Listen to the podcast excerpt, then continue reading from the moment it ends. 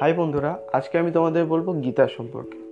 কুরুক্ষেত্র মহাযুদ্ধ শুরু হওয়ার ঠিক আগ মুহূর্তে ধৃতরাষ্ট্র এবং কৃষ্ণ এক স্থানে বসে কথোপকথন করছিলেন তখন ধৃতরাষ্ট্র কৃষ্ণকে বলে যে, আমি তো জন্মান্ধ, কুরুক্ষেত্র যুদ্ধে হওয়ার কোনো কিছুই আমি দেখতে পারব না। তখন কৃষ্ণ ধৃতরাষ্ট্রকে বলে যে, আমি সঞ্জয়কে একটি দিব্য শক্তি প্রদান করে দিয়ে যাচ্ছি।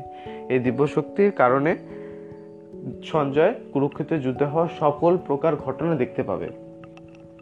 এবং আপনাকে সেগুলোকে বলতে পারবে। গীতা আর কিছুই না। কুরুক্ষেত্র যুদ্ধ হওয়ার ঠিক আগ মুহূর্তে শ্রীকৃষ্ণ অর্জুনকে যেসব উপদেশ বা বাণীগুলি দিয়েছিল, তারই রূপ। গীতার মধ্যে আঠারোটি অধ্যায় রয়েছে। আজকে আমি শুধু আপনাদের প্রথম অধ্যায়, অর্থাৎ অর্জুন বিষাদ যোগ সম্পর্কে বলব। কুরুক্ষেত্র যুদ্ধের ঠিক আগ মুহূর্তে শ্রীকৃষ্ণ অর্জুনকে একটি শ্বেত অশ্বযুক্ত ঘোড়ায়, রথে করে নিয়ে আসলেন। সেখানে অর্জুন কৃষ্ণকে অনুরোধ করল এই যুদ্ধে যারা যারা অংশগ্রহণ করতে করেছে তাদের দেখার জন্য। এ তখন শ্রীকৃষ্ণ অর্জুনের কথা মতো পুরো কুরুক্ষেত্র রণভূমিতে সেই অশ্বযু ও, শ্বেত অশ্বযুক্ত ঘোড়াকে অশ্বযুক্ত রথকে ঘোরালেন এবং তারপর অর্জুন সেই কুরুক্ষেত্রের যুদ্ধে ভ্রাতা পিতা গুরুদেব তারপর অন্যান্য জনকে দেখে একদম মন মুগ্ধ হয়ে গেলেন।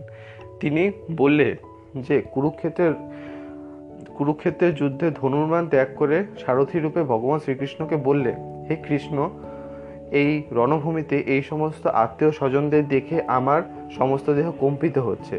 হাত থেকে ধনুর্বাস খসে পড়ছে। আমি যুদ্ধ করতে পারব না। আমি যুদ্ধ জয়ে কী লাভ? কুরুক্ষয় মহাপাপ। সুতরাং এ আমার কাছে মিনতি, এই পাপ কাজ করতে আমাকে প্রবৃত্ত করবেন না। এসব শ্রীকৃষ্ণকে বলে অর্জুন বলল যে, আমি যুদ্ধ করব না এবং সেই রথে বসে পড়লে। এবং এখানেই গীতার প্রথম অধ্যায়, অর্থাৎ অর্জুন বিষাদযোগ সম্পন্ন হলো। পরের এপিসোডে আমি আপনাদের গীতার যে দ্বিতীয় অধ্যায়, অর্থাৎ সংখ্যাযোগ সম্পর্কে আপনি, আপনাদের বলে থাকব।